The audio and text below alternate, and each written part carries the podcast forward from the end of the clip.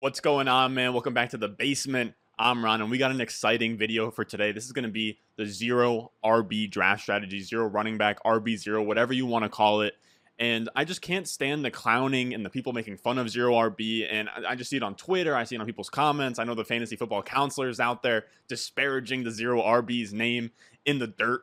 And I'll be honest, I used to be a robust RB guy. I'll, i might even flash on the screen. I, I did an article last year where I talked about robust RB being the way to go in 2021. I've now cooled off on that, and I want to share with you guys why I've had this change of heart. I want to break down what zero RB is, why it's a solid strategy, and how to execute it. Let's not waste any time. Make sure you go down below, subscribe, leave a like. Let's go.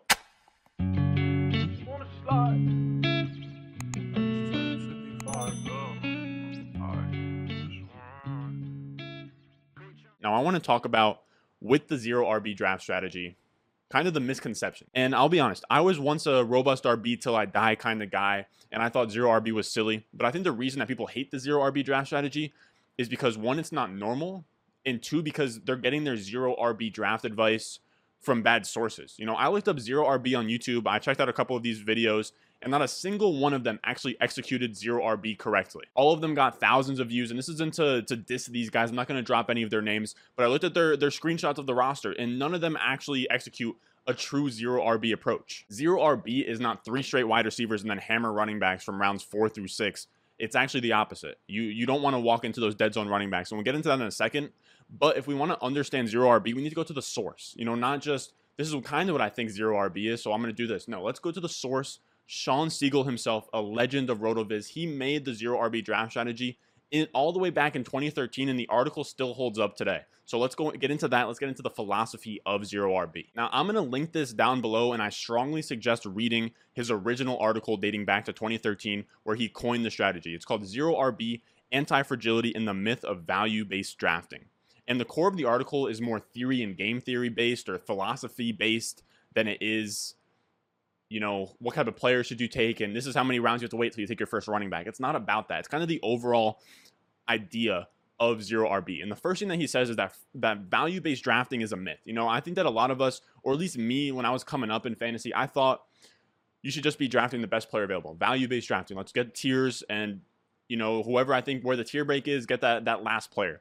Now here's the problem with that is that the value you create in your head is purely a projection just because you see a tier break between player A at ADP of 12 and player B at ADP of 13, in the long run, that's not actually tangible. Like that's not an actual edge you're gaining there. It's just it's just kind of more it's kind of more emotional than it is having any sort of substance. Now, once we get that out of the way, value-based drafting, we're going to go from a roster construction standpoint. We go zero RB versus robust RB. So robust RB is where you take three straight running backs at the top of the draft, and let's just say for simplicity's sake that zero RB is three straight wide receivers at the top of the draft. And he talks about the difference between resiliency and anti-fragility. Resiliency is what robust RB is. Resilient is that it's the idea that not all of your predictions will come true and that some players will sustain injury. You know, this gives you redundancy in the face of both injuries and bad predictions, but your team will not benefit from those injuries or bad predictions. So you're drafting three straight running backs because you know, okay, I want to lock in a workhorse running back. We know some of these guys get hurt. So if I get three, you're throwing darts at a moving target and you hope that one or two of them hit. The problem is, is that everybody's playing that same game, and when those injuries hit, you're you're losing value and you're just kind of sustaining. You know, you're being resilient. Now, here's the thing about zero RB: it's anti-fragile, so it's not only resilient, but it, it, it improves as other teams take their hits and it benefits of the randomness of the NFL season. So whenever a starting running back gets hurt, your lineup gets better in zero RB. It gets better in relation to my opponents because now your opponents are losing their RB1s. And then it gets better in the sense that now you're either owning their back- backup, you already have their handcuff on your bench, or you're both running to the waiver wire to get that replacement. Now, here's the thing if you have Cam Akers and you're replacing Cam Akers with Darrell Henderson, that's a downgrade. You're losing that. You're losing that deal regardless. So let's say it's like week three, Cam Akers gets hurt, you go to the waiver wire, you get Darrell Henderson you're you're already taking a loss. But if I'm a zero RB team, I get to the waiver wire, I grab Darrell Henderson. I don't have Cam Akers. I'm getting loads better from that. And the thing about zero RB is that you can cover ground on running back as the season progresses. You know, you're already going to have a clear advantage across every position. You want to have an elite tight end, elite wide receivers, nice flex, get a nice elite quarterback, and now you're you're covering ground on running back as the season goes on. Like we said with Cam Akers, he goes down. Now Darrell Henderson is a fourth round running back, and you have an RB2 for free off waivers. But the same can't be said for wide receivers. Michael Thomas goes down. Tre'Quan Smith isn't a wide receiver too. Marquez Callaway is in a wide receiver too. That doesn't, there isn't that same exchange of value with wide receivers. People can't replace that production as easily. Sure, you can you can grab somebody off waivers and maybe hit a spike week, but timing one of those is so hard. Whereas with running backs, you know, okay, starter is down. Now I'm going to play this guy. Now let's let's take that philosophy and let's talk about you know the actual roster construction what we're doing here how many running backs do we want what does our roster construction look like in a zero rb build and now the thing is with zero rb we want to make sure that the league settings are in line with zero RB. Now, I'm going to say that the requirement is that you need people to start at least four wide receivers. So it could be two wide receivers and two flex, or three wide receivers and one flex. And then I also don't really agree with the idea that it has to be full PPR. I'll even do it in 0.5 PPR. As I covered in my do not draft like dead zone running backs video, even in 0.5 PPR, through the first six rounds, wide receivers are edging running backs at ADP in terms of projected points. So ideally, in 0.5 PPR, we want to dominate the flex regardless of strategy. We want our flex to be all wide receivers. So even if it's 0.5 PPR, we still want to have the edge at wide receiver. That's why I'm even comfortable going zero RB in a 0.5 PPR league. But even though we want wide receivers in our flex no matter what in a 0.5 PPR league, but even more so with zero running back because you want to dominate the flex. I'm talking having like a wide receiver one and a wide receiver two in flex, especially because these wide receivers go late. You can get like the six wide receiver at the back end of the second round. You can go out there with your flex and have a wide receiver one and a wide receiver two in there. You want to have that dominance over everywhere else but running back. You want to have a dominant quarterback, an elite tight end. Now, I also want to get out the way that zero running back isn't going to be something you do with the first few picks. If I have pick one, two, or three, I'm taking Kamara, Cook, or Christian McCaffrey. But I think after those big three, I'm even willing to go as early as the 104 and grab uh, Davante Adams. And the thing is, I think that ADP will say that Derrick Henry is there, and we can both agree. Derrick Henry is a floor play. You are grabbing him to have floor. He he hit the nuts last year. He had 2,000 rushing yards. He still wasn't an RB1. You grabbed Derrick Henry to lock in an RB1 floor for your team. Here's the problem running backs, there's no such thing as an RB1 floor. Christian McCaffrey doesn't have an RB1 floor. He got hurt last year. We had Mixon go down. We had Ekeler go down. Chubb go down. These running backs get hurt at a high rate. There is no such thing as floor at a running at a position as violent as a running back. Now, Pat Kerrane covered this in his legendary upside running back article, but running backs are busting at almost double the rate of wide receivers in round one. So if you want floor, you go Davante Adams, Tyreek Hill, Stefon Diggs, not Derrick Henry and Ezekiel Elliott, in my opinion. So then you hammer wide receivers in the first three rounds. You grab Tyreek Hill, you grab whoever you can, maybe even mix in a Kelce, Waller, Kittle. Now, here's the biggest misconception. Through three rounds, you should have either three wide receivers or two wide receivers and one tight end. You don't stop there. If you stop there and you start pounding wide running backs, you are walking straight into the dead zone. That is literally the biggest thing that we are trying to avoid in this whole strategy. We do not want to grab three wide receivers, a tight end, and then go grab Mike Davis in the fifth round. The whole idea of zero RB and its principles and the whole strategy is to avoid Mike Davis and grab Mike Davis off waivers. You want to forego that fragility of the running backs and let your league mates walk on those landmines rounds four through six, especially because those guys are RB2s, the most replaceable position in the NFL. And I say that because of the Henderson versus Tre'Quan Smith thing. Again, it's just such a great example. Anytime a running back misses time, you will be able to match your opponent's RB2 production fresh off waiver wire. There were times last year where I started DeeJay Dallas, JaMycal Hasty, Jerick McKinnon was a startable guy off waivers. People forget when it, it's so clear when to start these backup running backs as the guy in front of them gets hurt. Whereas with wide receivers, it's hard, man. You have to try and time those beam week, those boom weeks. It's not clear when to start a Tre'Quan Smith, when to start a Marquez Callaway. You're just kind of throwing darts, and you never really want to throw darts in your flex spot. You want to dominate the flex with a with a stud wide receiver. And there's also this huge misconception that late round running backs aren't viable. I hear a lot of people say, oh, I need to get my running back two locked in. I need to get my running back one locked in. The, the running backs fall off so hard. Here's the thing, man. If we look at the top 25 wide receivers and RBs in win rate, so that's just best ball win rates, and best ball win rates work because it's just a, it's just a way of factoring in a bunch of redraft leagues at a high rate. It has like thousands of leagues that it takes into account. 64% of the top 25 wide receivers were drafted outside of the first six rounds. 68% of the running backs that finished top 25 in win rate were taken outside of the first six rounds. So the running backs actually edge out the wide receivers in this kind of category late in drafts. And that's what best ball win rates actually hurting the running back side of the equation. With these wide receivers, if you can have the benefit of the doubt of a best ball and they can just give you random spike weeks without you having to time them, you're actually at an, at an advantage. And even then, running backs are actually go toe to toe with wide receivers in the late rounds. The idea that RBs can't be had late is insane. Last year, we saw JD McKissic, we saw James Robinson, Nyheim Hines, Ronald Jones, Jamaal Williams. All of these guys were genuine league winners. Now, are they sexy names?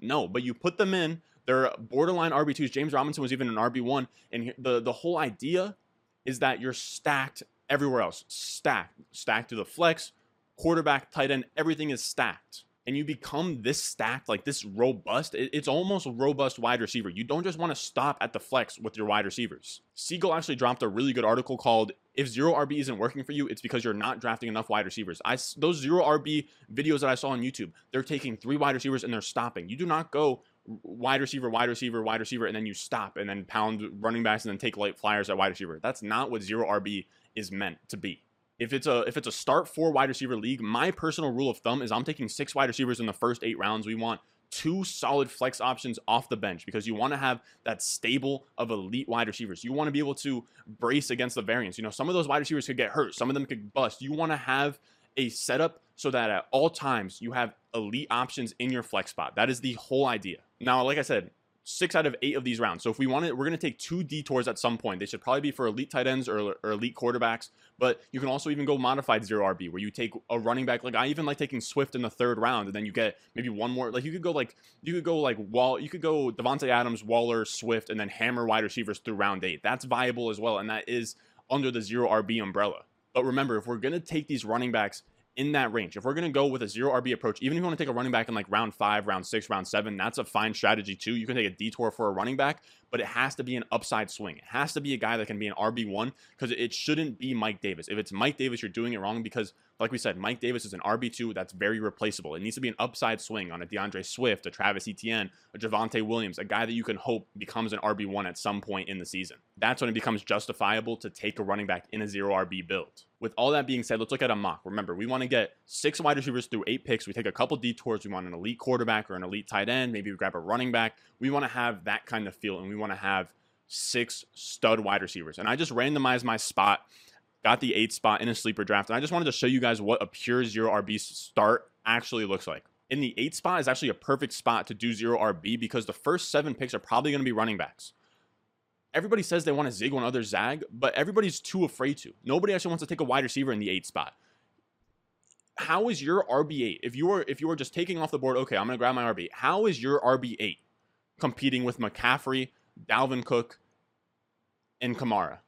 The, the the value the value in my opinion is deep in the second. So whatever whatever you get at eight and you swing back around to the the what like the 206 or like the 205, your 205 is marginally less valuable than the the 103's second round pick. They're, they're such a big tier in that second round. You're not gaining a value. You're foregoing so much so much positional advantage by going with an RB8 to try and match up with McCaffrey and Dalvin Cook teams that you should just let that go. Grab Davante Adams, get a get a surefire advantage at wide receiver. So I go Davante Adams, I wrap around, go DeAndre Hopkins. Now I don't think Darren Waller's going to get to you in the third round in a in a normal league, but he was there, and you want to secure at least one elite tight end or elite quarterback in a true like a true true zero RB build.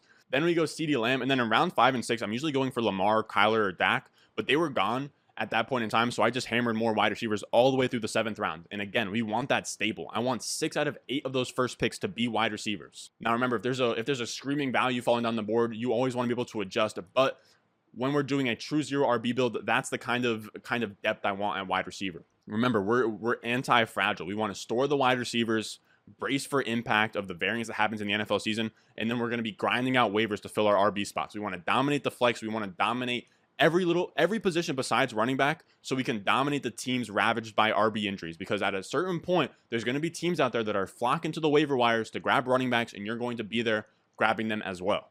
These guys are going to be ravaged by injuries. They're going to have they're going to have depth issues because they they put all this capital into running backs. Two out of the first 3 of their running backs that they take probably going to bust. Now they're looking thin at flex. You're going to be able to dominate them so crazy during bye weeks and injuries when you have six solid wide receivers that you can start in those four wide receiver spots. Or I mean, two of them would be flex, but I see flex spots as just another wide receiver spot. Now, once I get to round eight, we have our six wide receivers. We took a detour for tight end. Now it's time to fill out running back and quarterback. I took Michael Carter, who I think is a perfect RB1 for a true zero RB build. I also like Trey Sermon, Raheem Mostert, Chase Edmonds, all in that round seven or eight range. And then we just grab running backs with different archetypes. You want to have those different types of running backs. You know, you want to have your ambiguous backs, your upside swings, PPR machines, guys who can just give you RB2 weeks and that's that's how you kind of you know you, you just want to even out those types of archetypes so you know we got michael carter who's like in an ambiguous backfield we got our upside swing with aj dillon Alexander Mattison, and Darrynton Evans. And then you have your PPR monster with a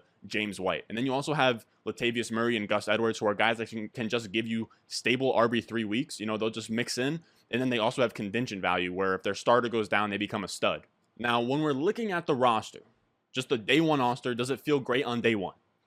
Not really, but here's here's the the whole idea. The idea is that by weeks three, four, five, as we get deeper into the season, the the things things start to tilt in your favor. You know, you you find your James Robinson, your McKissic, your Hines, and then you become a powerhouse because you're going to start grinding out RB twos off the off the waiver wire. You're going to be able to spot start people. And then you're able to find guys that actually you know they they carved out roles and you can start them now, like Myles Gaskin last year. And here's another thing to remember: it doesn't feel good starting RB threes in your RB spots but you're also starting wide receiver ones and wide receiver twos in your flex spots. While your opponents, they're going to be starting RB ones and RB twos in their RB spots, but their flex spots are going to be RB slash wide receiver threes and fours. You know, it just it's going to make up where your RBs are bad, but their flexes are bad. It, it all evens out. You're just allocating. You know, if you just had a salary cap to get your lineup together like a DraftKings, you're just simply foregoing your running backs for a stronger flex because it's more sustainable long term, and they they're doing the opposite. They're going with running backs because they really like running backs they want to have an RB1 while foregoing the their depth and their flex. And then as the season goes on, the odds start to tilt in your favor. Now, I'm going to be honest with you guys, this isn't for everyone. If you're if you're watching this video and you're a newer drafter and like it's your first ever fantasy football draft, you shouldn't do zero RB. You like you need to be somebody who's who's, you know, experienced, someone that can grind the waivers, that's willing to grind waivers. Like it, it's not something that's for a new player, but if you're experienced, it's something that you want to have. Now, I'm not going into every draft trying to go zero RB. I, I don't even, I, most of my drafts aren't zero RB, but I want to be as flexible as possible. If wide receivers and tight ends fall to me and there's no value at running back that I like, then I want to be able to draft on the fly and adjust. If I I want to be able to to hop in a draft room and if a running back that doesn't I don't like doesn't get to me until the seventh or eighth round, I want to be able to pivot. You know, I want to be able to pivot, stay water, like Bruce Lee says. I want to be able to dominate any draft room from any position, any build. I want to have as many tools in my toolbox when it comes to drafting. So I'm not shoehorned into one spot where it's like, oh man, I hate that value. Uh, that didn't feel good. Now I'm gonna make videos on this eventually on my my other draft strategies, but I'm mainly going hero RB. So I take one RB in the first two rounds, and then I don't really take another one until round nine or I go RB RB, where I go running back first round, running back second round, and I don't take another one until round 10 or like maybe not even ever. I could just get two running backs let that let that chill and then try and make up ground everywhere else. Like i said zero rb is probably my third favorite of those of those options but it's not something like if, if i go into a draft and my team ends up being a true R, zero rb team i don't care. Like I, I i just want to have the best possible team to win a league. That's what it comes down to. And when you neglect zero RB and you say, "Oh, it doesn't work, it's bad, whatever," you are you are cutting yourself off from another another form of cashing a championship. Now, I guess my closing statements for this whole video is that yes, you can win with this strategy and it is absolutely lethal. I lost a championship. Remember, this is 2018 when McCaffrey broke out. I went Melvin Gordon McCaffrey at the 1-2 turn, smashed it. McCaffrey was a like a 26% win rate guy in his second year and I lost to my buddy's zero RB squad. I had Melvin Gordon and CMC and was a powerhouse. I literally only lost one game that season. He took me down with Damien Williams and Elijah McGuire as his running backs. You like it was clear as day those two running backs that week were going to get the starting role, and he put them in his lineup. It was that simple. And then he had Travis Kelce, Tyreek Hill, and Davante Adams had more than enough firepower to put me away that week. So I can't stand that argument that zero RB doesn't have the firepower to win a championship. I have seen a zero RB team take down a Christian McCaffrey team.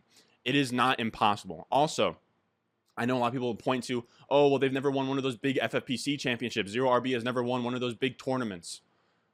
Here's the thing when everybody out there is scared to go zero RB, 99% of the field is not going to be zero RB. 99% of the field is going to be balanced, robust RB, whatever you want to say. So it makes sense that zero RB isn't cashing these big championships. If only 1% or less of the field is using this strategy, their their odds are are stacked against them to to have one of those top tier finishes. But they, there's plenty of good finishes, not first place finishes, but Sean Siegel finished top 30 in the FFPC main event $1,900 league last year, going zero RB. He had like Stefon Diggs, Josh Allen, Calvin Ridley, had Nyheim Hines and McKissic at his running back spots, and he churned it out. The strategy's plenty viable. I just can't stand all of the the bad rep that it gets on Twitter, on eh, on everywhere. You know, like this is a viable strategy. It is a very strong strategy. I think you could. It, I think it's even more viable in your home leagues. I think that you can dominate in your home leagues with a zero RB strategy because everyone's going to want running backs. Everyone gets running backs. They get hurt, and now you have all of this advantage literally everywhere else. And if you get to a point in the season where it's like, damn, like I really need running back firepower, I, wouldn't advise it because you're you're kind of foregoing the whole idea. But you could then you could maybe get your wide receiver one and then one of the the two wide receivers you have on your bench. You could bundle them together and go get an RB one if you want. So there's a lot of different ways that you can you can go about it. Um, but I just think that I think that we give zero RB too much of a bad rep. I'm a big fan. And that's going to be the video for today, man. So let me know down below in the comments if you're open to using zero RB. If you have any questions, I like I tried to cover every single angle of why people don't like zero RB. So let me know in the comments down below what you think about that. And we're gonna have a stack schedule this week. We're gonna have this video. I think this is coming out. I don't know. I don't even know what day it is, Wednesday or something. But I'm going to cover my my actual draft strategies, or not my actual draft strategies, but the ones I use more often from you know like the beginning of the draft, the middle of the draft, the end of the draft, probably either next week or the week after that. But we're going to start ramping things up here. Try and go six, seven videos a week from now until week one because I think that we got to just push things heavy to the metal. So make sure you go down below, subscribe, leave a like, and as always, I will see you guys in the next one.